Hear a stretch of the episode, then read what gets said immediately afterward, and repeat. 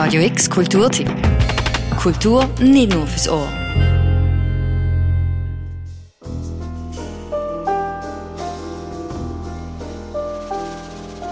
Bohemian Rhapsody ist das diesjährige Thema vom Mismarim Festival. Und auch wenn der Song in einer abgeänderten Form vorkommt, widmet sich das Festival nicht etwa Queen. Das Thema des Festivals ist jüdische Kultur aus Böhmen mit Schwerpunkt. Sagt Michael Levkovic, der die künstlerische Leitung vom Mismorim Festival hat. Böhmen ist früher zusammen mit Mähren und dem tschechischen Teil von Schlesien dort, gewesen, wo das heutige Tschechien ist.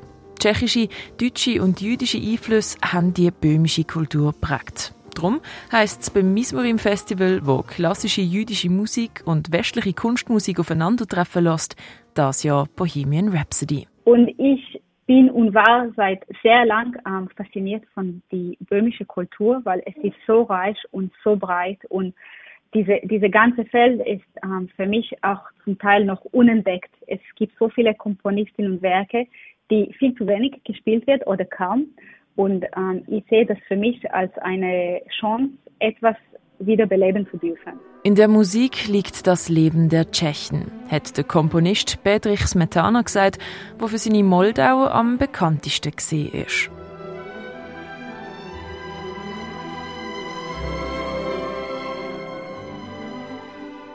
Aber ab 1939 sind viele Leben, auch von tschechischen Komponisten, von den Nationalsozialisten genommen worden.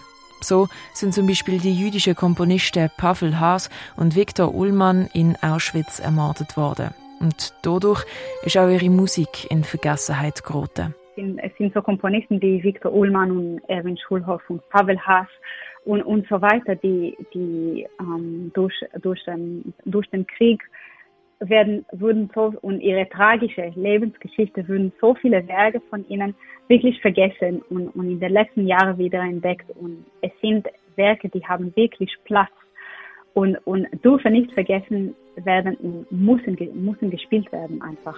Jüdische Kultur aus Böhmen trifft auf ausgewählte Werke von der zeitgenössischen Musik.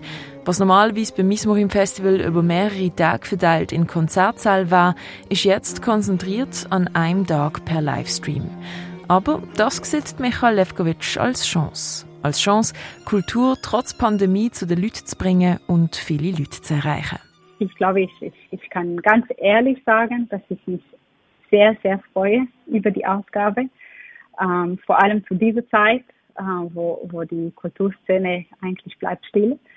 Äh, wir freuen uns sehr, alle Musikerinnen und Musiker hier zu haben und, und ähm, mit Abstand und Sicherheit einander zu sehen und zusammen zu musizieren und auch ein bisschen Freude an die, an, an die an die Publikum zu bringen, auch wenn es mit Abstand ist. Ich glaube, das, äh, das lohnt sich dabei zu sein. Übermorgen am Sonntag gibt es einen Mismorim-Marathon, sozusagen.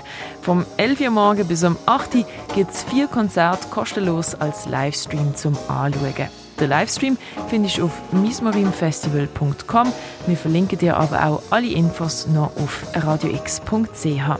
Für Radio X, die Noemi Keller.